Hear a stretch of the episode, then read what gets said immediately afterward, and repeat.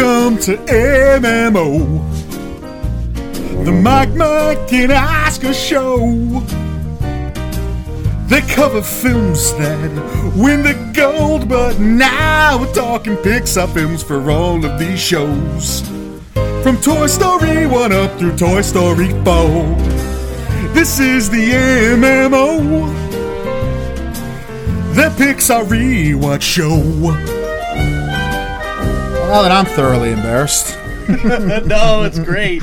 Yeah, that's our new intro intro song for the Pixar Rewatch series, and we're back. Welcome to Mike, Mike, and Oscar. I am co-host Mike Newman, or is it Randy One? Uh, one of those two. This is co-host also Mike. Also, Mike here. I texted you after you sent me this, and I was like, I could kiss you on the lips right now because I, I just thought it was so innovative. I thought it was so much fun. It's something. I don't know what it is, but yes, uh, as the uh, Mr. Newman let us in, this is the Pixar rewatch, and we started this last week. We started with Toy Story One. This week, now the second episode, we're not going in chronological order. We're going through uh, different franchises, Right. all in the lead up to Toy Story Four. Again, as that beautiful opening song, it really just does encapsulate and encompass everything you need to know about us as a brand, Pretty much. and this series in particular.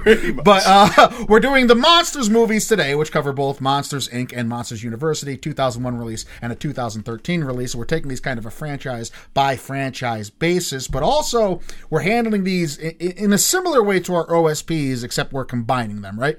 Yes, we're combining both movies, so we're going to do a Monsters Inc. and a Monsters University non-spoiler section, followed by a spoiler section for both movies. It works out fairly well this time because we actually have a prequel instead of a sequel, so that, Yeah, that helps. which is nice. We're all, we also have some added segments. We're doing the history of the Pixar company, and we're jumping around a little bit, but we have the second major franchise of this Pixar series, the Monsters movies, you know, to deal with today. So that we're, we're going, it was just uh, Toy Story, Bugs Life, Toy Story 2, and then Monsters Inc. So this, it doesn't come as a, you know, shocking development for the series. So we have the history of the Pixar company. We have that in the non spoiler section. In the spoiler section, we have two added segments Heartbreaks and Happiness. That was uh, a lot of fun last Could time. just be a tagline of our podcast in general, right? pretty there. much.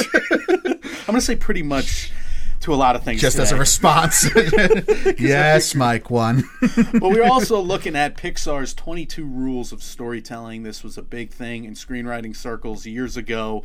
The screenwriting community knows what I'm talking about. We're going to discuss rules two and three for these two movies today. I probably should have prepared that then. in the spoiler section, don't worry. I'm the quote unquote screenwriter of the group here, so I, I have that covered for you, Mike. We'll just uh, we'll, we'll chat about that in spoilers. So, uh, how this usually starts, and how every OSP starts, and how every movie event review starts, we're going to do the cast and crew. Mike's going to lead us off with that. But, like he said, we're covering both movies at once here. So, maybe a little elongated, but uh, you're going to get the, the sense of what happened in 2001 and 2013 in the production of both Monsters Inc. and Monsters University. Obviously, Inc. is the first one. So, Mike, take us through the cast and crew here. So they definitely had a founding fathers group of animators and storytellers for that Yeah. Pixar, that initial startup version of itself. And Pete Docter and, and well, not David Silverman, but Pete Docter was definitely one of those founding fathers. Th- these two guys co-directed the movie. Uh, again, that's David Silverman and Pete Docter. Docter's resume also includes Up and Inside Out, so he's really stayed with the company ever since. Silverman has gone on. Uh, before this, he directed 23 episodes of The Simpsons, and he also directed the Simpsons movie. This is kind of a similar formula to what they had in Toy Story. They had Ranft, who was a Disney animation guy, and this one they had they have the Simpsons guy, and then you have a Pixar homegrown talent, so that kind of works. With Monsters University now, you have the film being co-written and directed by Dan Scanlon, whose only other directorial credit came with the movie Tracy, but it does follow in a similar co- comedy vein. It is a mockumentary about a 1970s TV show, The Imagination Train Station. Hmm. And of course, Scanlon, once a Pixar guy, always a Pixar guy. He's doing the next Pixar movie in 2020 called Onward, which premise reads set in a suburban fantasy world, two teenage elf brothers embark on a quest to discover if there is still magic out there. Michael, are you intrigued by that premise, or does the word elf scare you? I am insulted by how vague that is. That's what you could do if you took elf out of that description. You could put that on any Pixar movie. Is there still magic out Is there? there still magic? Maybe Okay. it's more in a literal sense now. It's a great question. It's a great question, Mike. But I'm going to leave the writer's specs to, to you for later. But I'm cour- sorry. Of course, these casts uh, both feature Billy Crystal and John Goodman as the leads. Mike Wachowski, John Goodman is Sully. Mr. Wazowski. Wazowski, thank you. And of course, you got Steve Buscemi playing a role in both movies as well. Uh, Monsters Inc. features commanding presence James Coburn from the Magnificent Seven, all old time Hollywood, classic Hollywood performances there. Which was the biggest thing that stuck out to me. What again, because Pixar was so new, Monsters Inc. is only its fourth movie. Disney is kind of still recovering in its animation process from what it did in the late '80s, '90s, leading up to its 2000s. Anyway, where it was kind of struggling after all so much success. That yeah, Billy Crystal's an A-list name. John Goodman, he's on Roseanne, which is one of the number one shows in the late '90s. He's an A-list name. That's really it as far as star-studded feature names. I mean, there's a couple others. Sure. But then you get to University some 12 years later after Pixar has established itself as Oh, this big brand, and there's so many A-list talents. Oh, it's coming. But yeah, Monsters Inc. Jennifer Tilly's in there. Okay, cool. I played Bon- blackjack next to her once in Vegas. Bonnie Hunt is in there. She was in a 90s sitcom. But you're right, A list, but TV A list. Right. Or, okay, Monsters University comes, and we got Helen Mirren, who's Right. like fresh off an Oscar nom. We got Will and Grace's Sean Hayes. It's Always Sunny in Philadelphia, Charlie Day. Doc Ock from Spider Man 2, Alfred Molina. was amazing. Aubrey Plaza, who's in a new Child's Play. We got Firefly's Nathan Fillion. A Quiet Place's John Krasinski, also from The Office, obviously. Barry's Bill Hader. Tucker and Dale versus Evil's Tyler Labine. And SNL's Bobby Moynihan. That cast is loaded. So let me ask you now, as a philosophical question that can't be answered, so I feel it's fair for me to put you on the spot. Is this, do they go more A-lister because there's more available? Because in the time between 01 and 2013, television had expanded so much. We're getting introduced to whatever Netflix is, not necessarily what it would become at this time. So there's more movies available to be watched or rewatched. Uh, Are the stars more available than they just happen to be A-listers because of the avenues of entertainment available? Or is it all due to Pixar's success and monetary success that it brought Disney that they're able to attract more A-listers? Well, on the one hand, they had TV and you know tried and true animated Mm-hmm. voice talents in Toy Story, right? You had the Annie Sure. Potts who did a lot of a- animation stuff, and of course who did the Ghostbusters, and she's a character actress. You had Ratzenberger who was a star on Cheers. Sure. You had TV guys who may have been 20 years ago they were famous, but they're still in Toy Story in that supporting cast. This movie, Monsters University. They got some big names Yeah. to play very small Right. parts. I mean, that's kind of the point I'm trying to make is that how big is the checkbook here? It's a big checkbook. Sure. It's but it's also still like the formula they followed with Monsters Mm-hmm. Inc. and Toy Story because you know they they take talented voice actors and they put them in roles. But obviously, if you got a bigger paycheck, if you have more people wanting to do it, willing to do a smaller role, why not hire Bobby Bobby Moynihan to Sure. say twenty things? If you're blinking, you're not going to notice that's Bobby Moynihan, by the way. Like, if you scratch your ear at one part, you're not going to know he's in this movie at all. under pain of death, I don't know if I could tell you. If someone was torturing me right now, I don't know if I could tell you which character he plays because I didn't oh. look it up. Oh, I know. Oh, you do know. well, I hope better you than me then. Anyway, Mike, you have the state of the Pixar company. Why are all your theoreticals under pain of death? Who is hurting you out there? The what ifs, Mike? I have a fear of They don't being. all have to be I have torture. a fear of being, you know, like tortured, I guess. Which is a perfect time to admit it during our Pixar rewatch. Gather round, children. two. Gather round, kids. Uncle Michael's afraid of being tortured to death. so the state of the Pixar industry and the company as a whole, it's kind of an interesting time in that both monsters movies are seeing the effects of things not exactly related to the monsters movies Right. and that'll become more clear as i get into it. But monsters inc. came out in 2001 but the seeds of its inception reportedly were planted during the work on the first toy story movie. Mike already hit on a little bit of this. The dvd commentary pete docter who's the writer on both films and an early pixar team member like also mike already described to you made the statement along the lines of wanting to concentrate on stories that focus on shared childhood assumptions. So in other words toy story was based on the shared idea that all kids believe their toys come to life once they leave the room Right. So why not make a movie on the shared idea that every child's closet actually did have monsters in it waiting for darkness to scare you? Hmm. It's kind of how the inception, at least the idea, the origin of the Monsters Inc. story happens. And they came up with that while they're making toys, Right. So these are these are kids. You know, you wonder, you wonder why these adults are still still so relatable to these childlike wonders. Because the phobias still persist. and if I ever write a story, it'll be about surviving torture. Why does this of- under pain of protagonist pee his bed so often? uh, Docter, of course, would go on to be director of the finished Monsters Inc., and for good reason, as the story goes that while the majority of Pixar put their time into creating their second film, A Bug's Life, Docter spent most of his time and resources into fine tuning the early versions of the scripts that would eventually become Monsters Inc. Now, if you want to know about the ins and outs of the animation of this movie, you will find no better resource than either the DVD extras or the videos, which are some of the same listed on the Pixar website in their Monsters Inc. section. But we want to concentrate on the history of the company through these films, and that also tells of a very interesting time on its own. Also, I didn't want to go off talking about animation as if I knew what the hell I was talking about. They learned how to make fur. Well, yes, which is awesome. That video is amazing. Yes. I highly, highly recommend you go seeking out. And they actually counted the number of furs that they put on Sully, and it mm-hmm. was over like two million, down to some number that ended in a four. So they know precisely how many are there. And they wrote code so Yeah. that the fur would react to different things in that shot. It is whatever. amazing. It is an amazing story. I highly, highly recommend you go seek out the video. It's only like a three minute video anyway.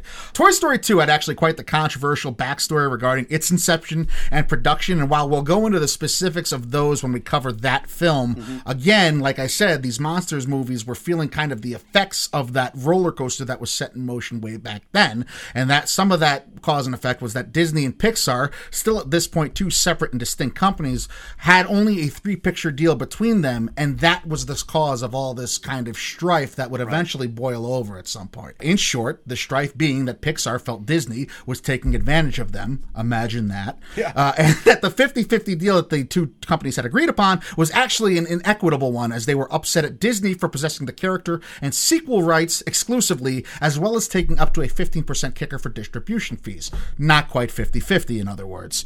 Clearly, any young company is going to give up something to be in bed with Disney, right? Right. I mean, especially something like Pixar, when we talked about in the last episode, how they were basically on uh, the edge of a knife of existence. Steve Jobs was still such a big part of them, but Right. he was looking even to sell them off because he couldn't get a hard and fast date from Disney when their first Pixar movie would be released to the public to recoup some freaking cash. He was basically paying out of pocket to keep this endeavor alive at one point. So I just read the book To Pixar and Beyond. This is by Lawrence Levy, the CFO of Pixar during its early years. And Steve Jobs basically sunk 50 million of his own money uh, after leaving Apple while he's with Next. All right, in between the time where he's going to rejoin Apple, right?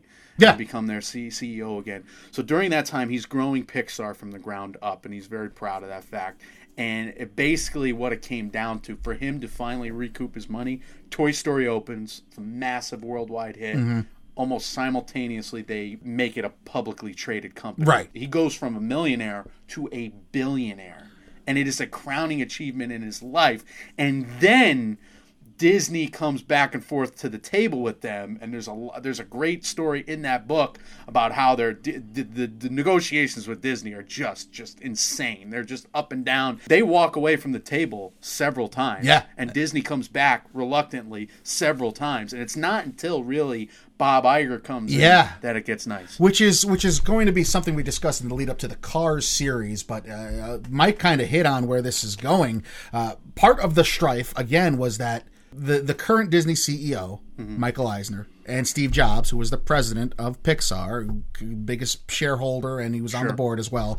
They didn't get along, and they didn't get along professionally. And by a lot of accounts, their professional animosity grew personal, and Hmm. it became at times a, uh, for lack of a better term, a pissing contest. Not unlike this movie kind This of was. doesn't sound like Steve Jobs. Right, yeah, he seems very level headed, very out of character for him. But one of the things that wasn't hammered out in the deal between Disney and Pixar was how the treatment of sequels would be handled killed because neither side thought they would be producing sequels for one another. That's again a story we'll get into when we talk about Toy Story 2. Monsters Inc., though, would debut in November of 2001 as the fourth Pixar film, and as usual, Disney would be the benefactor of having the distribution rights. Two things of note would happen during the production and prior to release of this film, though. The 1st was the aforementioned battle between Pixar and Disney with regards to their original deal, a clash that in some ways would result in a Disney heir being booted from the company and lead to an all but mutual parting of ways of both Disney and Pixar in 2004. Hmm. Again, we had this is the height of the Disney CEO Michael Eisner and the Steve Jobs taking his ball and going home as well. It's a little heartwarming in that, like you mentioned, this is one of the few times in history it seems like a company may have actually gotten one over on the mouse. Hmm. But then you think about it, and that company that got one over was Steve Jobs. so corporations be corporate now. Hey, bigger person wins. Uh, and secondly, the second thing that happened, maybe more happily and more pleasing to hear, is that Pixar had ballooned to some 500 plus employees around the year 2000, and as such, Jobs and original Pixar member John Lasseter were taken upon themselves to find a new home for the company in Emeryville, California. They moved into a campus designed by Jobs and Lasseter specifically for Pixar. They did this personally, and that's where the company currently is still headquartered today. Now, as far as the backstory for Pixar's history up to the Monsters University, much of that is going to be covered as well in the lead up to Cars franchise. And again, Mike kind of hit on some of what we're going to be talking about then with regards to the split and the tension between Jobs and Eisner. The residual effects of that strife is more what affects the Monsters University production. But long story short, the dispute between Jobs and Eisner had become so hot that mm. Disney was originally going to just stay in house for a monster sequel until Bob Iger was inserted as head of Disney in 2005, replacing Eisner. It was at that point in late 2005, relationships were soothed and smoothed over, and eventually, as we all know, Pixar would soon thereafter be outright purchased by Disney for a sum of over $7 billion. That purchase would officially shut down any work done in house by Disney's Circle 7 Studios towards a monster sequel, and the film would have to be rebuilt from the ground up from there on out, which is what we eventually did see in 2013 that hit theaters finally. So we have it's kind of two different snapshots in that Right. the first Monsters movie is is going on while there's this simmering animosity, the simmering professional uh, disdain going, and then there's there's trust issues between what this contract actually means. And I thought we weren't going to do sequels. If we're doing sequels, don't we keep all the money? And Disney saying no, of course not, because we keep all the money all the time. Uh, that's the backdrop of the first Monsters movie. By the time we get to the second one, it seems like Pixar and Disney obviously are copacetic because they are now one. Finally. Right. And Disney, when they bring Pixar in, wants Disney animation to be more like Pixar, so they basically promote all the Pixar people up there. It's an incredible story that we're going to keep bringing you up to date upon. But you definitely uh, you hit on something that that is uh, that is blew my mind today when I watched the special features for Monsters University. That is the dream work environment of anybody. Now, mm-hmm. Dream Work being two separate words, not Dream Works, who made Shrek, that stole the Oscar in 2001 from Monsters Inc. Good point. yes, they did. But I mean, in terms of the accommodations, think about the ultimate man cave Yeah, and working there. right. That is the Pixar offices. They have the greatest cafeteria I've ever seen in my life. If you watch the Monsters University special features, you'll see all that. And it just looks like I would want to live there. I would want to live there 24 7. I would just, I would gladly stay at work all day, every day, and just eat that food.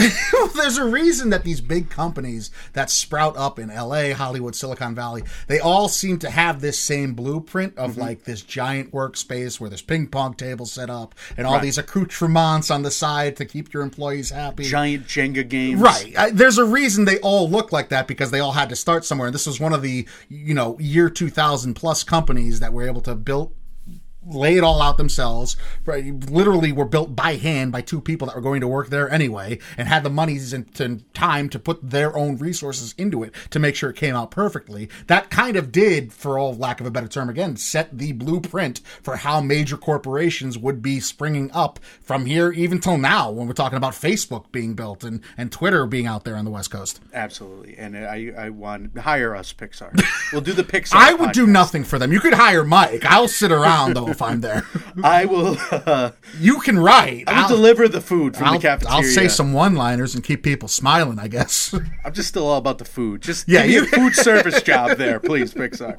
Anyway, Mike, I think for both movies, my production nugget is going to apply to both movies. And I think one process that has just been tried and true throughout screenwriting history, throughout movie production history, is that you go from the page basically in an animation film, you go from the page to the storyboards, back to the page, and then you kind of you go back to the storyboards in a way. Now, with previous Disney films, they'll basically just animate a, a, a more involved storyboard. For Pixar, they're going to computer animate a lot of the movie at a certain degree, and you'll watch dailies of that, and then they'll still figure things out. So it's just fascinating to watch all these making of featurettes and, and just look at their writing process. And the writing process continues after your first seven drafts that are just trying to f- get a clue. Mm-hmm. Then you have the storyboards where you unlock a, a bunch more things, and those are how upteenth drafts of that. And then you kind of start animate the animating process, all the design, blah blah blah, and and following that, you keep you know just honing it down, honing it down until finally you don't put the finishing touches on one of those middle drafts, those first few times your computer You can't, animating. yeah. You can't because you're still making changes. I mean, they're having joke sessions or gag sessions late in like the production or mid production, I'd say at, at the very least, where all the the animators are getting together in a room and they're just trying to come up with the funniest things they can think of, and they say it's a laugh riot, and that's almost that's like a TV writers room. That's like SNL. That's like you know all the all the best comedy shows, and then they use all those best jokes in the movie. That is a process that is on all the making of featurettes, uh, really for the universities movie in particular. But you get the sense that it's there for incorporated. Yeah, it, it, I can say specifically uh, it was there for Incorporated because there was another featurette where, where you're walking through the storyboard as it happens. This is again one of the DVD extras, I think, but I know for sure it's. I didn't watch all of them from Incorporated. but- they're they're doing kind of the same thing, and it's amazing how creative the guy walking through the storyboard has to be in his own right because he's selling not only what's going to happen in the plot, and he's selling it to the animators and to the com- computer text, but he's doing the voices alongside it, and his voices are just as good as what that would be professionally redone in the studio with these A-listers. So you- you're talking about guys that like no matter how small their role was, you could tell Pixar was this company that really went out of their way to hire like the cream of the crop. If these guys weren't the best in their field at what they were doing anyway, they would all be talented and the best in their field doing something else. And then the voice actors come in with all the dialogue already pre-recorded by all the animators Right. and all the you know the non-actors that are in house there, which is something they do for every movie because they have to Mm-hmm. because their an- the animation process takes so long. Another thing that was fascinating, and then obviously the voice actors come in when it's when it's all said and done. So just the process seems like a dream, but not work. Let me put it that way. Take that, Shrek. My other production nugget is about the upcoming TV series, Mike. Disney Plus is now officially adding a Monsters show to its growing lineup. This is a, a sequel to Monsters Incorporated that will that will begin six months after that timeline finishes, and we'll have Billy Crystal, we'll have John Goodman reprising their roles. We got Ratzenberger, we got Jennifer Tilly, we got uh, Celia Mae, Bob Peterson. We got all these uh, actors that have been in the other films and that are that are big names. So that's coming on Disney Plus. Monsters Incorporated, the Monster series is going to be a big deal for years to come. Yeah, Disney Plus is going to be something massive. It's going to be something massive. Star Wars shows, Yeah, Pixar shows. yeah. Holy crap! I'm I I wonder the effect this will have on the Academy because you know Netflix is going to arm up, and if Netflix is arming up to take on Disney, you know Apple's going to arm up. So you're going to have these three giants, none of which are going to be movie f- or at least theater first. Yeah. So eh, where's that going to leave the Academy? It's all, we're on the verge of something either great or catastrophic. Streaming wars, as Ken Yeah. Knapsack put it in that interview. Sure. Uh, let's do some specs for the two movies. I'm going to go through these specs. I'm trying to give you a, a reason of comparison to show the difference between 12 years. So that's you're going to get everything you you can handle, but it might go a little long and just kind of trying to highlight some differences for you. So we'll start with Monsters Inc. 2001. Can you do it in the voice of? Wazowski. Written by Pete Doctor, Jill Culton, Jeff Pidgeon, Ralph Eggleston. Uh, they all get original story by credits. However, there are eight other listed writers who get either screenplay by, additional story by, or additional screenplay material via Pixar's era of the Pixar Brain Trust. So this is like what Mike commented on before. In the early days of Pixar, I guess this is year six, but it was still happening around this time. Pixar left their stories open uh, right. No matter how many different ones were being worked on, they let animators, directors, writers from different stories just wander in and out of different meetings, wander in and out of different scripts, and give their thoughts along the way if they had any. Right. So that's why you have a listed over a screenplay written by 17 different writers for Monsters Inc. because they wanted to make sure the credit was spread around, which I thought was kind of interesting and creative. It's like John Adams writing letters to Thomas Jefferson.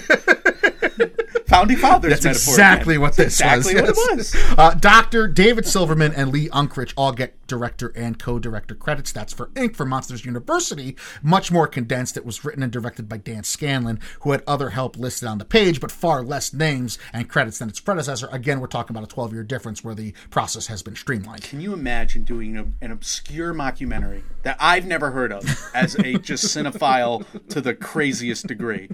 Tracy and then he he's picked up by Pixar to you know do this you know whatever six year process of becoming a Pixar director. We talked last episode how they did their editors attached were two guys that had little to no experience, and now they're in charge of editing the first ever fully computer animated animated movie. it's like they're putting their trust in these people, and it sounds nuts, but it's paying off uh, literally too as well. Monsters Inc. did debut uh, October twenty eighth, two thousand one, at the El Capitan Theater in L.A. and went wide in the U.S. a couple days later, November second. University went over the summer, which again was part of the falling out of the battle between Disney and Pixar. That Pixar wanted to do more summer theme movies. They thought the box office was bigger, so they won that at the end there. June 5th, 2013 in the UK and opened wide in the US June 21st of 2013. Inc. has a 90 minute runtime on a G rating, and here's some differences in some financial numbers for you. Inc. had a 115 million dollar budget, with a film would That's once big. that is big for the time, certainly 2001, and the film would once again go on to be a massive financial and critical success. It finished with a 577 plus million dollar worldwide box office on a near 50-50 split. So we're talking about 285 each between domestic box office and international. And it would finish as the third highest grossing film of 2001 behind movies Shrek, the Fellowship of the Ring, and Harry Potter 1. Inc stayed in the top 10 of the box office for its first 10 weeks and was the second highest grossing animated film of all time at that point until Finding Nemo would come out from the same company some two years later. University, while still a success, was bigger, but Mm, certainly not better numbers, at least critical or right. otherwise. 104 minute runtime, again, longer by about 15 minutes, and a G rating. A $200 million budget, almost double that of Monsters Inc.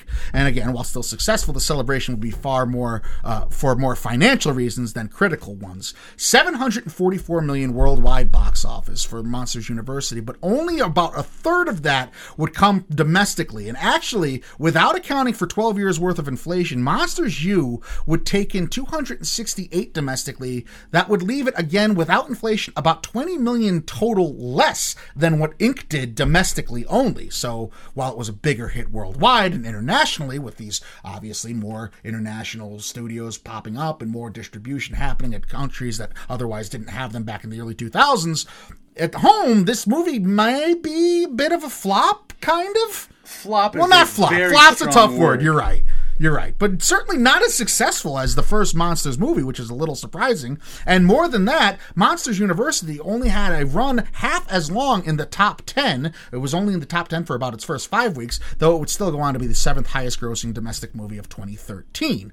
Uh, Inc., as far as critic scores go, not that it really matters at this point because you know it's a success, but it finished with an 8.1 IMDb score, 78 meta rating, and a certified fresh 96% on 193 reviews, as well as a 90% audience score and over a million reviews reviews on Rotten Tomatoes. University lower across the board. 7.3 imdb rating so we're talking almost a full point lower. A 65 meta rating which is much much lower than inc. 78 a certified fresh rotten tomato score still though it's at 79% not the 96 that inc. is. 81% audience score on 305000 reviews not a million plus Talk about the awards profile to end on these specs with. So Pixar had caused such a stir in the industry, and remember if you joined us for our first Toy Story movie, they had to award a special Oscar because animated film was not a category. So Not they yet. gave John Lasseter his own special award.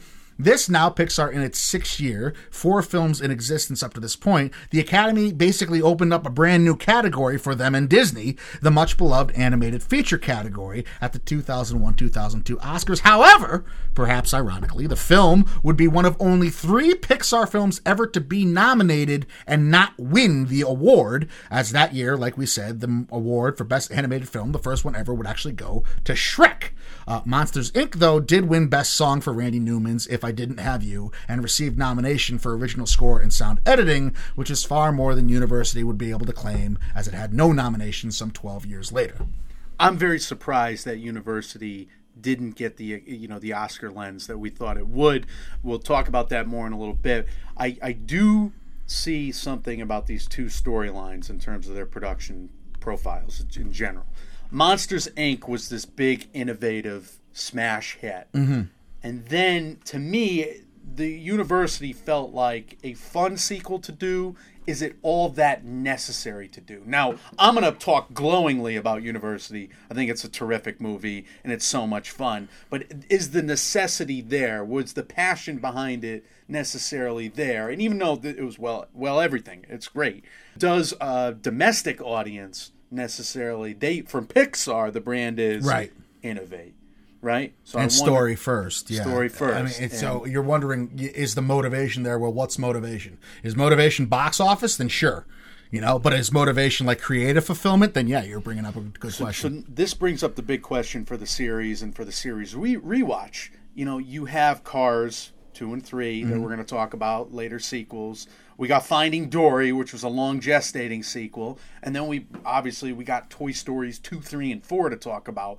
What is the the need for those movies now after three was such a humongous draw and was such an accomplishment is four going to get even bigger than that are we saying toy story 4's got to go best picture or are we or, or is it just one of those fun i don't want to say money grabs but they're essentially saying It is a money right, grab. it is a money yeah, grab I mean that's that's absolutely what it is. I don't think there's any question about that, and I think that's interesting to highlight. It's going to be something interesting to pay attention to because the fervor in like the general audience certainly was more prevalent in the Toy Story movies and for Finding Dory than you would say it was for any kind of Cars. Certainly, Monsters University. I would throw The Incredibles 2 in there as well. Let's get into some plot premises, though. Let's start to break these down. Monsters Inc. basically uh, has a involved one because they're kind of introducing it. In order to power the city, monsters have to scare children so that they scream. However, the children are toxic to the monsters, and after a child gets through, two monsters realize things may not be what they think.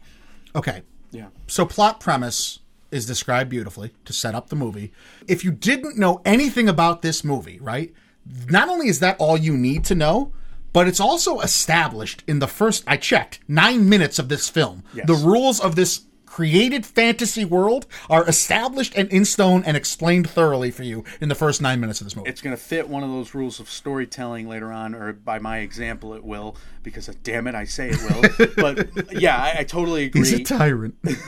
I totally agree, and, and they are just absolute slaves to the setup phase of a screenwriting formula. and you could tell it it's jumps off the screen. and then again, they make it all entertaining at the same time, economical and entertaining, and it's it's it's a lot of fun. Monsters University is a much simpler premise. It says a look at the relationship between Mike and Sully during their days at Monsters University when they weren't necessarily the best of friends. So there's your hook right at the end of that premise. This is the story of them becoming friends. And anytime you have prequel with the returning cast, that's usually you're usually dealing with some kind of internal strife. Right. Uh, even as most sequels even have that as well. You know, that's kind of the what you're playing on, and this is no different. Again, is that a story that needed to be told? We uh, know they're the best of friends Right. later on. If, if I didn't have you, Mike, then you wouldn't have me. What's the lyrics? I didn't have. I don't know. I don't remember this song at all, to be honest. I am. Best I, original I've been going too far deep into Because- "You Had a Friend in Me." because we snubbed it for best animated feature. But Sorry. let's talk about the production values. Monsters Inc. Strong visuals for the time and place. You compare those to the, to the visuals of Monsters University. It's not even close, right? Not close, but I will say there was so much improvement done on humans, which is so necessary for this movie compared to what Toy Story had. Boo is just so lifelike. Yeah. The voice probably helps it because she's got that goo goo gaga baby little mm, toddler Very voice, much. and that's adorable. And they it's they still leave it cartoonish because her eyes are always bugging. You know, They're they're always oversized. She's got the oversized Yeah. eyes, but that's okay for a cartoon, Right. especially when you got ridiculous monsters everywhere Exactly. that are played for you know comedy. So it all fits. It's not like they try to have a totally real. It's not like Scar from the new Lion King trailer is in the middle of this movie, right? Turn from Mike, Mike, and Oscar Weekly this week. It's not like Will Smith from the Genie. It's just okay. That's Will Smith as Genie. We don't even have a cartoon Genie. What the heck is going Yeah. on? But yeah, obviously the big innovation for this film was the fur and the hair on, on Sully. It was a huge deal. I remember being in awe yeah, at the time of this. I, I was on the 2001. rewatch. Yeah, I mean, I, I didn't remember how amazing and it's almost silly that it was done by computer and it's certainly where we are now as a society with technology in 2019 to think that we were capable of this in 2001 when i know personally i was definitely still using a dial-up modem for aol i mean it's that's nuts to think about nuts. But obviously, once we get into Monsters University, this is state of the art. Yes. Everything, literally. The, the campus there and the university is gorgeous. Mm-hmm. and it's vast in terms of visual goods. Like monsters incorporated yeah they take one trip walk down the road walk down the street from their apartment building building. We got a lot of interiors. We got one restaurant. And then the, it just grows so magically as they delve into monsters incorporated that company. I'll go over that later on in spoilers. And the spectacle grows in Monsters University, the spectacle grows, and somehow you think you are going to get a smaller world, and yet the world building, it, it, it's just so incredible. Like we, there's so many different areas of this college. There's even an underwater area for all the Yeah. underwater monsters, Yeah. Which I thought was beautiful. It really, it really is stunning to look at, and there is such a big, um, the starkness. It's such a contrast between how lighting and shadows and the living, breathing background is handled in university versus we're pretty much confined to the, either the factory floor Mm-hmm. or a, a tight, dark bedroom in Monsters Inc. Right. We don't have a lot of background to play with. and then they blow it out in the final spectacle. But in this movie, you have the scare games, you have the crazy party, you have you have one spectacle after another that is more beautiful than the Mm-hmm. next, and I just can't get over that in Monsters University. It looks gorgeous. Absolutely gorgeous. just incredible, and the blue Blu-ray was magnificent. Mwah. And this is this is still something that came out six years ago now. I mean, we're talking almost a better part of a decade that this came out. So I don't technology is so far beyond what I'm capable of comprehending. It's almost silly to have me talk about it. we can't build a website. it's just taking us so long. By the way, John Lasseter, if you can build us one quick, Just quick, just take Yeah. like an afternoon.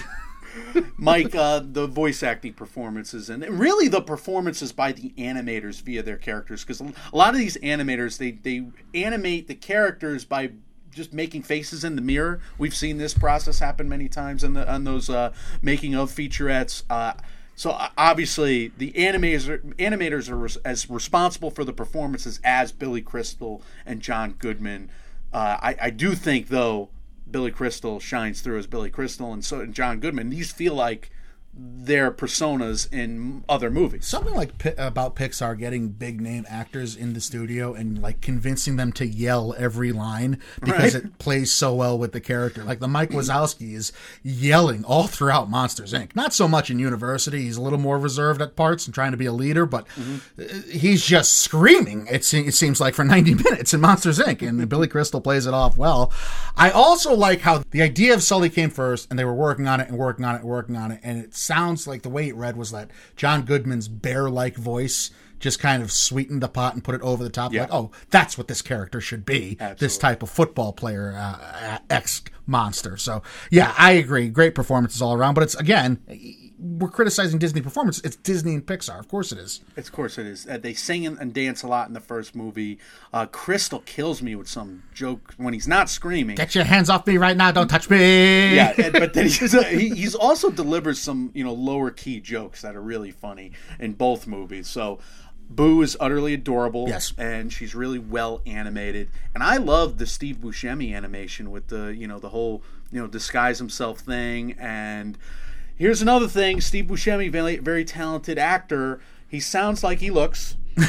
and his character looks like he sounds. Yes, he does. So that was a great casting job. take that however you will, but I think it really works. So uh, I love the the two commanding presences in each movie. James Coburn as that old time Hollywood Western cowboy actor who's Yeah. just the old, you know, runner of the company and ends justify the means, Mm-hmm. damn it. And then you have Helen Mirren in Monsters University that has all the old ways and they're coming up against her and she's coming off an Oscar run and oh my god it's just wonderful. And then you got the fun voices from all the supporting cast members. Uh, you got Ratzenberger in both films from Cheers. You got Nathan Fillion in University playing the dude bro Yeah. uh, in front in charge of the you know the frat there. So I, I just thought that was incredible. And the fact that the, the animated personas just age them all down. Like Billy Crystal's 70 years old and he's playing a little college kid That was so weird.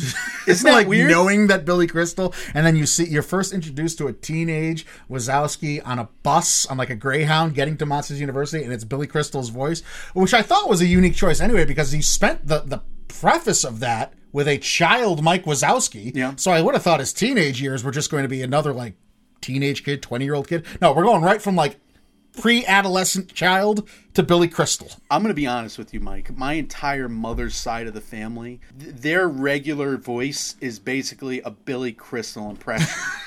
the whole family, the every male member of the family is like, I am Billy Crystal, and I grew up this way, and this is how I talk. So when I think Is that of Billy, Billy Crystal impression? no, absolutely That not. was amazing.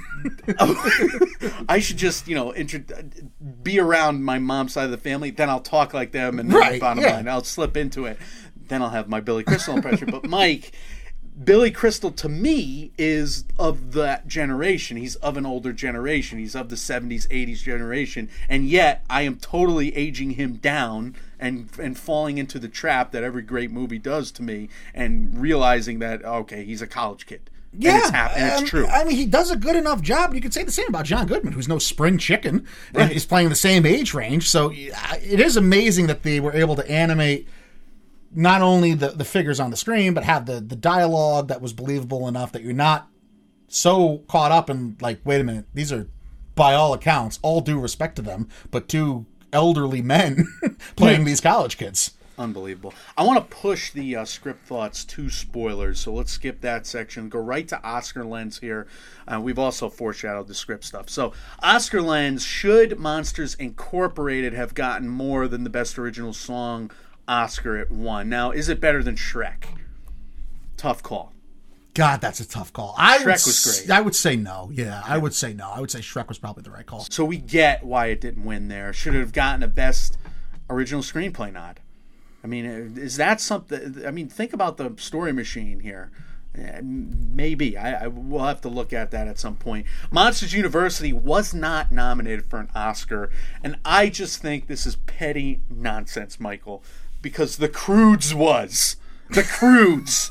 There's no way. I've never seen The Croods, but there's no way The Croods is better than Monsters University. Well, look. No way. Yeah, that's not your only gripe, right? If you're going about the nominees, Ernest right, and well, Ce- Celestine, But those are like the, Wind fancy Rises. art house anime movies. This right, is my Wind- way of saying the winner of the category was Frozen, Which is so worthy. Disney didn't want to run against itself. I'm sure. That's exactly what happened. You know, I mean, The yeah. Croods got nominated.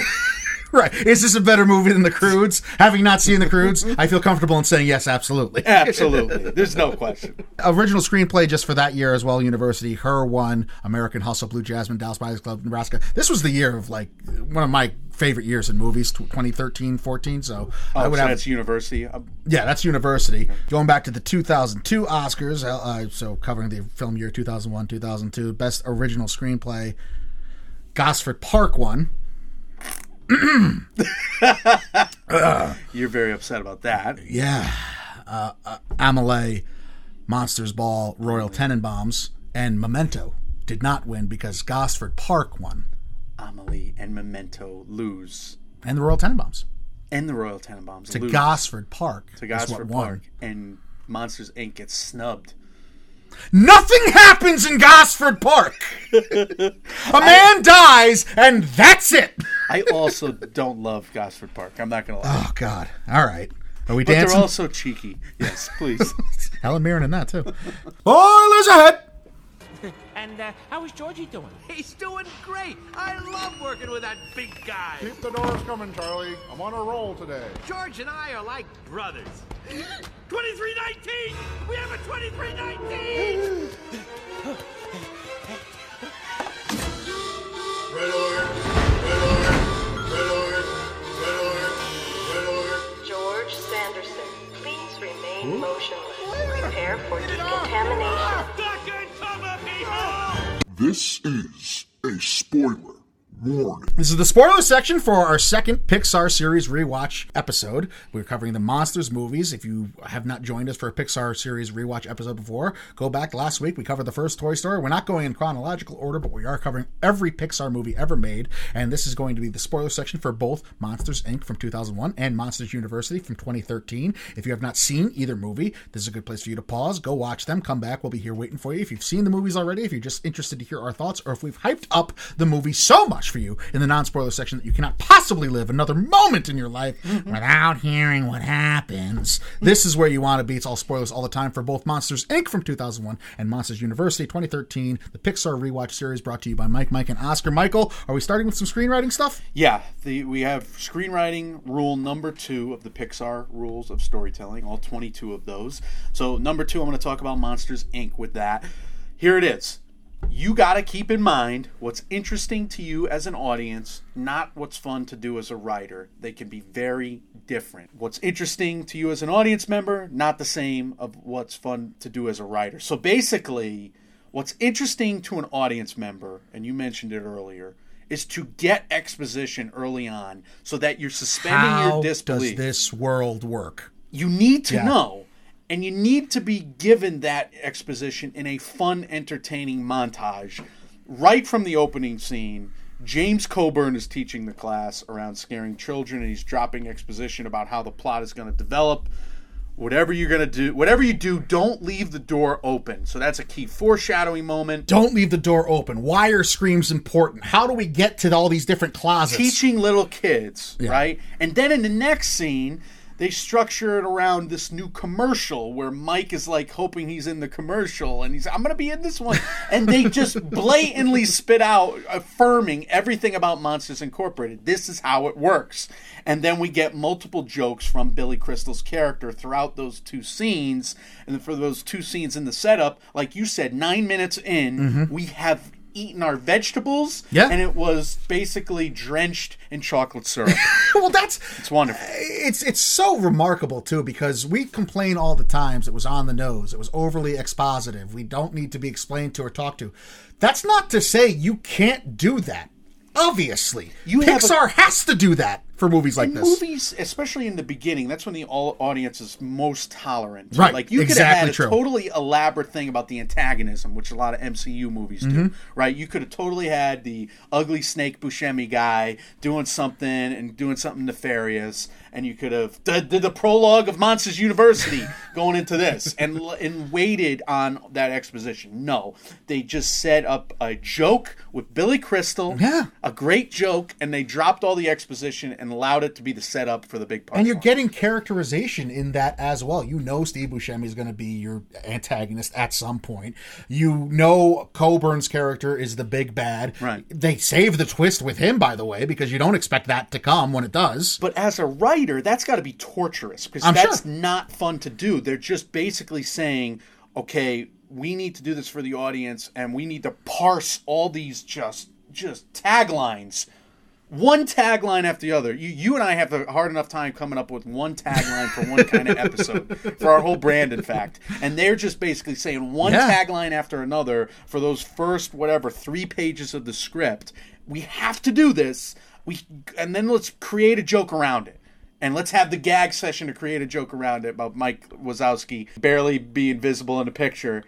I can't believe I'm on I'm TV. on TV. It's your mom. She says hi. yeah. Did the whole family see it? Why would you not study this as a screenwriter? They are so economical, not only overall, which you could study the entire movie for that purpose, but if you're going to be expositive and get that just in your face exposition, there's a way to cleverly do it where, yeah, it may seem like an ordeal to you, especially my God, how long did this movie take in development? Some six plus years alone, just that Pixar as a standalone company. Never mind the thoughts that went into it prior to Pixar being getting off the ground at all. But it, it has to be. They have to be so bored by the time they get the word down on the page, but they still take their time in language and they just live in it. They they devour you in exposition, and it's very smart. It's entertaining. and it's entertaining because it's smart because you have straight man comedians. Yeah. You have that that that mix always playing because when he's talking to the kids, right? Coburn is the straight man, and the kids are making all the you know they're they're, they're playing for comedy, and then you, at the end you have the commercial, which is the you know the exposition dump, and then you got Mike Wazowski for the comedy. So it really works. And you're rewarded right away too. They give you a big laugh that sets you up for future laughs right after all the exposition's done too, with the first twenty three nineteen in Monsters Inc. And the Avengers learned a ton from this. I mean, you think about uh, the Avengers Infinity War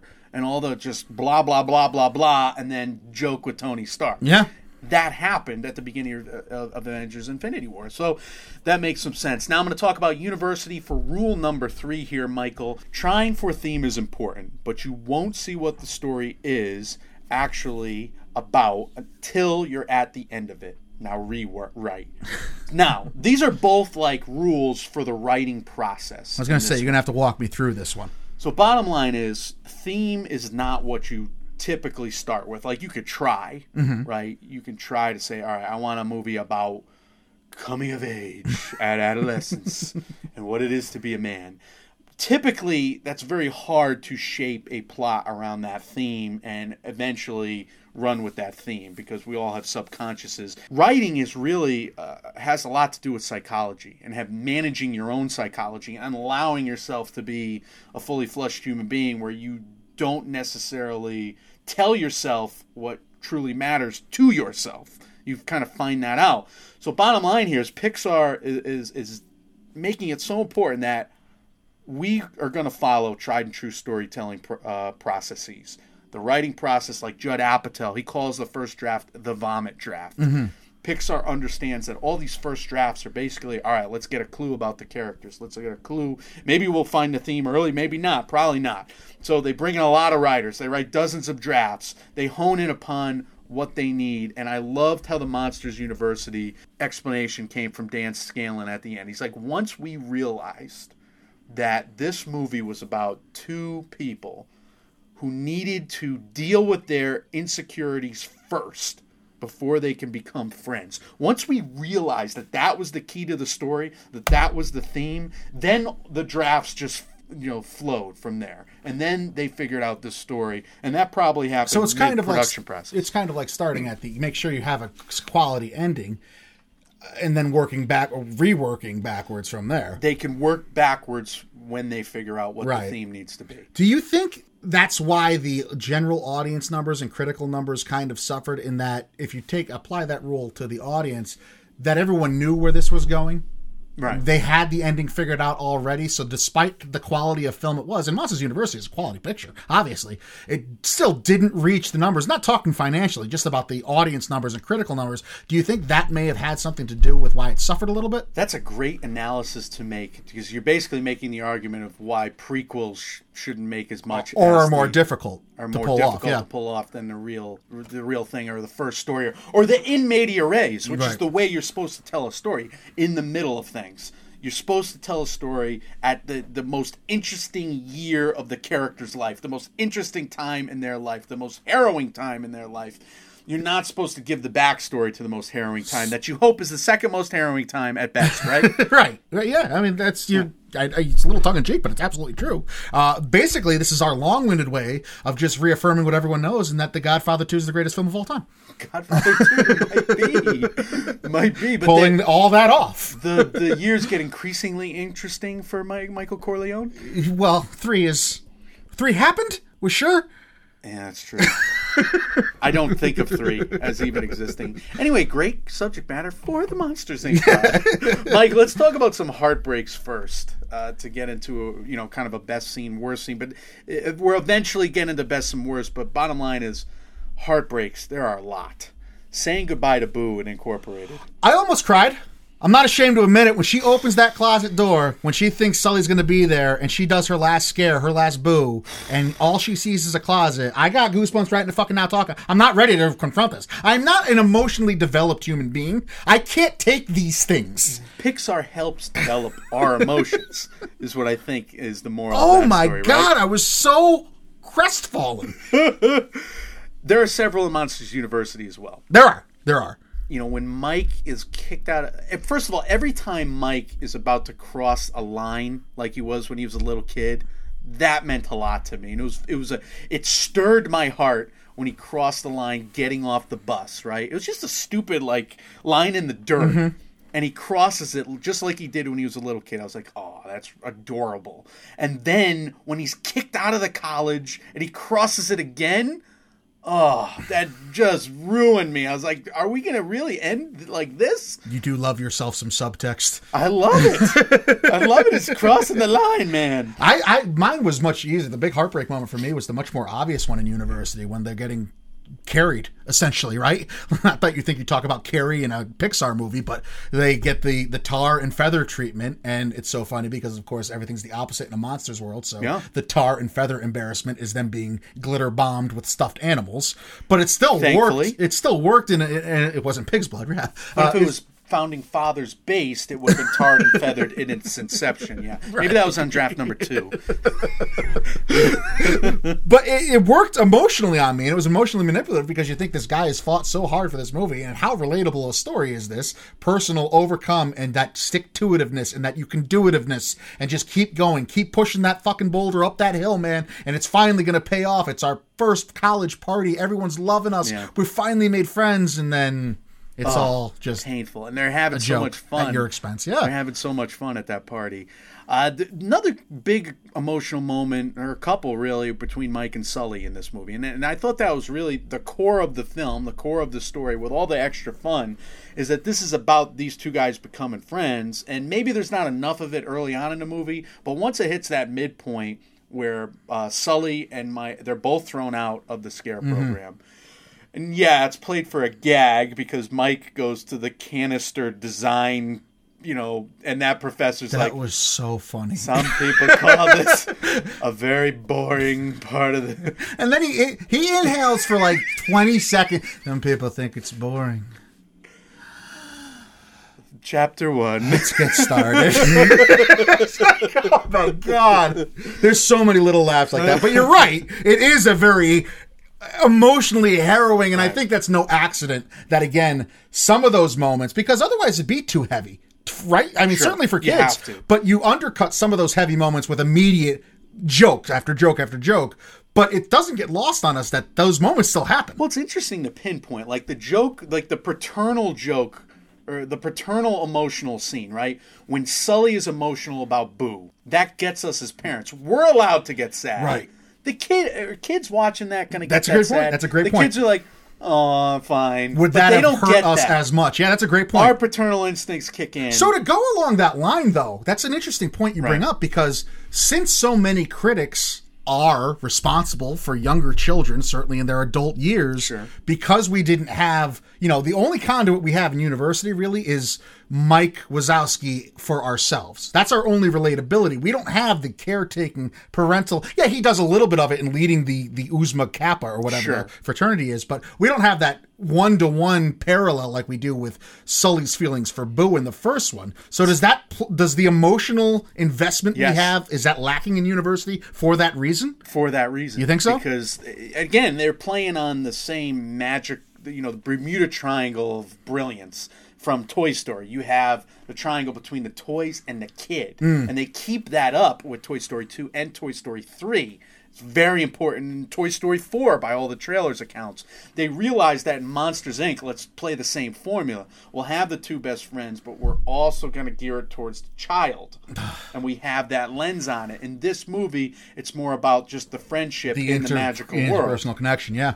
Even in Finding Dory, Finding Nemo, you the, the it's the triangle. It's yeah, you have the Yeah, that's a friendship, great point. but you also have the parent angle. You're you're absolutely right. So, the, was there an emotional moment in University like there was in Incorporated. I don't think so. for I didn't feel one certainly, and maybe that that is why. Yeah, There was some, you know, touching moments. that's not. Yeah, that's not to say the there was friendship. no emotional investment in university. when. Mike, you know, realizes he's not scary to the the campers, the little girl campers there. certainly harrowing, and when Mike realizes that Sully is the reason he cheated to win, and then Oh. Sully comes over the top with saying, "If I didn't help you, you were going to let everyone down. This team was going to be disqualified." They have a big heart to heart, you know, screaming match, and then, like most friendships do, necessity is the mother of invention. Mm-hmm. They invent that plan to come up with the great scare. I love that. I love that as a as a teamwork, you know, despite them being at odds at that moment. And I like the fact, and Scanlon mentions this, all the making of featurettes, the director of University, that bottom line is. You, if they just became best friends in that moment, it would have felt cheap. It, it wasn't earned. You know, they needed to do something else. That's something interesting too, in that University Inc. I think had the luxury of relying on the emotional investment from the Boo character, Right. and the luxury of this honestly the fur technology. Like we had never seen anything like that before. It had the luxury and it's not to say that it wasn't earned because these people put their heart and soul into it Hmm. to get to that point but they had the luxury of relying on things outside of story that maybe people were concentrating on whereas university had to be a little trickier and they did like counter convention stuff. Like there's a point in this movie where you're getting the Van Wilder storyline, right? Mm-hmm. This this good for nothing ragtag team of underdog uh, fraternity has to compete in Revenge these of the Nerds, Van Wilder. right? That's tried trope. and, and right away you. Mm-hmm. think you think this is where this movie's going to go, but we have the counter convention immediately where they get disqualified on the first event, right? And we think the movie's over; it's going to be about something completely different, and then they reverse that even and have a different team be disqualified. Not unlike Dodgeball, by the way, as we're naming movies. This is the sports fleece genre done on college campuses. Yes. So I is- really thought the, you could exists. see there was more of a concentrated effort into how do we make this script stand out from the run of the mill prequel. How do these interpersonal connections get made? But you're thing. right about the box office draw. I mean, it doesn't have that obvious draw that co- commits to the same thing they committed to in the other movies Right. with the with the children involved. You're you're basically asking people relive our college Mm-hmm. days through this cartoon movie. Made for your kids. made for your kids while you try not to have them let on to what your college days really were because you don't want them to know I have to tell my nephew never to speak of what I did. Yeah, that's Mike, a great point. we talked about the heartbreaks and there's a lot of happiness in there Let, let's talk about some of the happiness here for me i was very happy when sully realizes in the arctic number one i'm happy about the whole arctic scenario at the end of monsters You like that? I don't know how I feel about it. that they met the abominable snowman the That was abominable funny. snowman ratzenberger you know rex from That was Toy very story funny. movies Yes. it's funny. I like that, you know, when you're seen by humans, that's you stay there. Right. Uh, the Loch Ness monster. They list off. It made me so happy to, to have it that world expanded and world built for me. That was great. But when Sully realizes in the Arctic that he has to go back to for you know to Boo to save her. And then he does, and it's this big elaborate thing. And then it's just such a great moment when of course, Mike Wazowski just shows up when he's already behind. So to me, to you just you your brain goes mental gymnastics. All right, he did all of that other stuff to get here, and he immediately does the Mike Wazowski thing, and he just goes in the conversation. Starting to explain away the apology while Sully's under attack from Randall. That was very funny. I loved it. Uh, maybe the happiest I was during this movie has a part that has nothing to do with the main plot, and I Right. don't, you can credit that to the screenwriters or not. But the monster getting the revenge on his buddy calling 2319s on him the entire movie, and at the very last part, he just throws the sock on his buddy and throws him into the closet, Yes. back through the door. Yes. That I think was the hardest I laughed. That would made me happiest. It's a running gag, the whole Yes. gosh darn thing.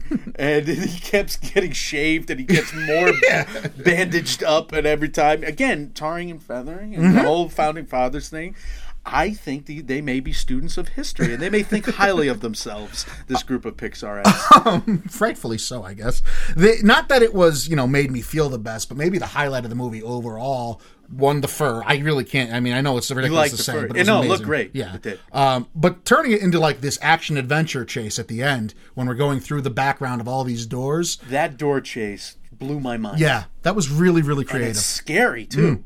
It- It's absolutely terrifying if you think about it because you're dealing with a kid. Mm-hmm. You get this kid who can just drop to fall to its death. I mean, this talk about raising the stakes and raising the spectacle. You ma- you managed to do both uh, in, in that sequence, and it's scary. And then it's innovative. It's the most innovative thing. Absolutely. Now they built up this whole thing with the doors, and then they're going in and out of the doors, and they have to get back to here to get to her door. They're going in and out of doors. They're going all over the world in that one sequence. a little tactless on how it ended for Randall with the commentary they're making about people that live in trailer homes in the South, I think. But it was Get a different time. It was a different time in 2001. It's also funny. It was. It's also gator. Oh, it was pretty good. All right, University. What about some highlights here? University, Mike, the number of funny characters that just ha- are there for like one scene. Like you have the garbage thrown away, and then the cafeteria la- lady looks at it, stares at it for a long moment, and then dumps it back on the buffet. that killed me. You have the snail. Oh man, I can't be late on my first day. That was very just, funny. They held his panting and his running for so long. It was just like an endurance thing. Uh, I love the fact that uh, Sully is like such a cool, such a over the top d bag. Hey, bub, can I borrow a pencil? Forgot all my stuff. He's the cool kid. That's how you know he's cool. you know, we uh, we talked about in pre-production. We were goofing about the Buscemi making the cupcakes and how he's not cool. That was a smart thing because like he is. You know, he's the nemesis in the next movie. To make him relatable in this movie was that was a risk. Yeah, thought that was absolutely, absolutely, absolutely was a risk without question. I didn't like how they kind of scuttle butted the. uh well, that's the last time I lose any sort of competition to you, just to set up his nefarious ways in Inc. Yeah. I thought it deserved more of an exploring, but I understand it. You know, it certainly made enough sense on its face, and I think him being so likable and relatable, he doesn't really have a turn in this movie. He's like except an- at the very end. Yeah, he's like an Easter egg more than anything It's in true. this movie, and that's fine. We talked about the mom listening to heavy metal. That was my favorite gag of either movie. That killed me. and I it's so stupid and sometimes I guess the stupidest most obvious jokes are the ones that land best anyway because you have these these kids essentially these college students that are going to sneak into this factory Right. right? This giant factory and the mother who has been witless the entire movie. Yeah. like just in her own world. Okay honey have a great time. I'm just going to sit here and listen to my tunes. And we have been set up so thoroughly throughout each movie so far mm-hmm. that what's good for a monster is the opposite of what would be good for a human. And like what we what monsters enjoy, the garbage and rabble rousing and scaring is stuff that's naturally uncomfortable to human being. So of course, if a mother monster is going to sit in her car listening to soft tunes that or think that mothers listen to, it's going to be the most hardcore heavy metal music in the world, and that's exactly what we get. And her disposition does not change at all. She just sits there smiling in the front seat listening to it. it's an obvious, and they make a couple obvious jokes in this. They do, way, yeah. like the garbage thing. But like, you know, the, the coffee machine just pours out sludge. Yes, yes. It takes forever. So simple and so genius. It's brilliant. brilliant. so things like that just made me uh, so very happy. We had uh, avoid the teenagers in that maze. Daddy, I love him. I was dying at that. Uh, everything with Don Carlton, middle-aged salesman, who's also with the tentacle He's arms. great. Everything with him He's so killed me great. so much. Uh, it, it just when he's like in the trees, like thanks, and I cannot get I down. can't get down. Says it so cheerily and happily. Oh, what other lines can I spoil for you? Yeah. Well, yeah, the side characters, and maybe it's because there was no Boo, and they knew they didn't have that emotional connection. But even so, I guess my criticism then would be put them in danger. No, like there was no real danger to any of these characters outside of the fact that they may not get back into the scaring program, which these side characters were okay not being in in the first place anyway. Like they were just content being whoever on university campus. Uh, yeah, and the fact that they you know, actually, you know, have their dreams come true, their, their repressed dreams come true, is, is pretty Right. amazing. And uh, it's it's really it was a big moment to see them watch the actual Monsters Incorporated when they broke in like Mm-hmm. that and looked through the windows and saw all the different kinds of monsters being successful there. That was cool. Uh, It gave them a ton of confidence. I was wondering like, where is this going? Is this just a gag and just to use like a setting that we're familiar with? Which is brilliant, by the way, to use the prologue a- at a field trip to Monsters Incorporated. All right, let's remind you where we've been Mm-hmm. and everything from the last movie. Just brilliant. Pixar does exposition like nobody. and we'll else. do it with a cute little Mike Wazowski. Yeah. Which is adorable and will make you feel like he's the biggest underdog in the world right from there. But uh, so this is the, the way they do settings, to me, the build of the setting, and I did this in Toy Story, I wanted to do it with University. You, you you have the prologue, Monsters Inc., reminding you of everything. Then you go to the university, regular dorm life is eventful and scary, and that's enough to just to get to know the characters there. They go to the first class, you have the scare program eerie setting, right? But it's mm-hmm. still a classroom. It's still controlled. You meet the you know imposing figures of the Helen Mirren character, Scrabble hard, Hardscrabble. right? What a ridiculous name. that you got that whole sequence of them deal, dealing with life throughout the university, and then getting kicked out of the banished to the OK frat, and then each scare game is an ascending challenge and is scarier than the next, but is also a bigger spectacle than the next, and of course you you wind up going back to Monsters University or uh, Monsters Incorporated, excuse me, in the university itself, and using the whole door thing. But now you're like, gosh darn it, they get caught in a scenario where he's not scary, where they call the cops on him. Now you have these cops who are toting guns around at him. It's a serious scenario. the first movie, all you need to, all you want is to so badly be in one of those doors. And second movie, the last thing you want to do is be caught behind one of those doors. Again, it's just a great circumvention of, of trope and conventional thinking. A bunch of cops with guns going after him, and they got to figure out how to scare them. Yeah, Just brilliant. It was. It really was. It's the creative process behind Pixar. It- It's really stunning, and I know that's maybe an obvious thing to say, but don't forget too that this was a period that this movie had to be redone from the ground up. Yeah. There was no lead-in. They didn't have the the layover from the first release of Monsters Inc. because it was basically a whole new process that was allowing itself to be because Disney wanted to do this one in house. So any work that was done on what Disney thought Monsters 2 was going to be was just put away. So this whole maybe it suffers for it. Maybe that's why it's part of the reason the reviews are lower. But this whole movie was an original idea well after we had been introduced to the monsters characters. I want to meet a real critic and uh, argue with a real critic who gave this a negative review. How do you give that a negative review? I don't it makes it no. It sense. doesn't make to sense me. to me. Like at the very worst, this is a fun movie, Right. And this is a movie with the screenplay that's brilliant and a story that works. What are you talking about? This is seventy percent or thirty percent of critics just went. "Eh, I didn't like it more than Finding Nemo. I didn't like it as much as WALL-E and Up, which was just transcending the genre. Is that us now? The, the anytime we have a hoity-toity critic's voice, we're just going to turn into Roz from this movie. I guess so now. Pretty much to bring it full circle. Pretty much, Mike. All right, Mike. Uh, any final thoughts here? We're through now three Pixar movies. This is going to cover the monsters movies, Toy Story one. What's on the horizon? Let's catch us up to date a little bit. Finding Nemo, Finding Dory. Then we'll probably hit a Bug's Life the week after that. We may have a few weeks coming up. I mean, this is a long term rewatch, so we're taking our time with it. We're savoring it. Uh, but we wanted to hit a couple big franchises, give you a taste of a couple of of the big ones. That came out wrong. right off the bat. Taste our big ones yet. again in the children's episode, the episode where I'm sure our listeners are like, maybe I can listen to this with my kids. Right, Maybe. right. Can I get away with it? Talked about sexual innuendo and just what uh, there was mafia talk at one point. I God, think. there's mafia talk. There, there, there was tar- tarred feathering and That's right. No, we're not safe for work or for kids yet. We're trying so hard. They're not paying attention anyway. They're on their Game Boys or whatever the hell they're the working with. game pads or their eye the boys. doobops. Give me a break. But bottom line is, we're gonna continue to kind of work our way through the Pixar catalog, and we'll take it franchise by franchise, and then we'll start with the standalone movies. We'll combine a few of the lesser ones that weren't big as big of a hit. The Good Dinosaur with another one or whatever, but we'll we'll do some combining later on.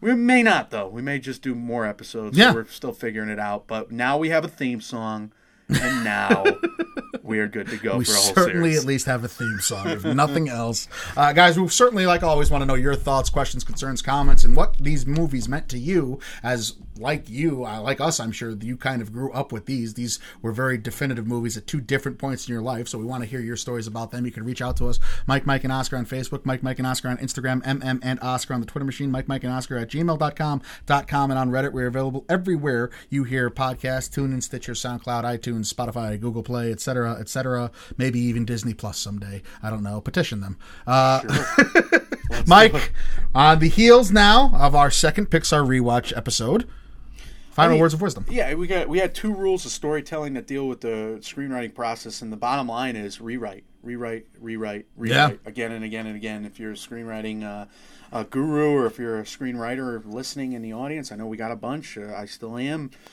It's all done in a rewriting. Vomit it out, rewrite it, and hopefully you got you can have a, like a Pixar like cafeteria experience at some point. All of us, I'm very enviable of that. I think catharticism comes into play too. You know, you want to make the make it cathartic for you, make the experience cathartic for you, but don't forget the audience. It seems to be an important thing, right? And it's weirdly how it works for both you and the audience when you serve the audience. Yeah. And that's basically what these two rules Sure. Are pitching. It's going to work for you uncovering the psychological theme of the story that you never knew you always wanted to write about.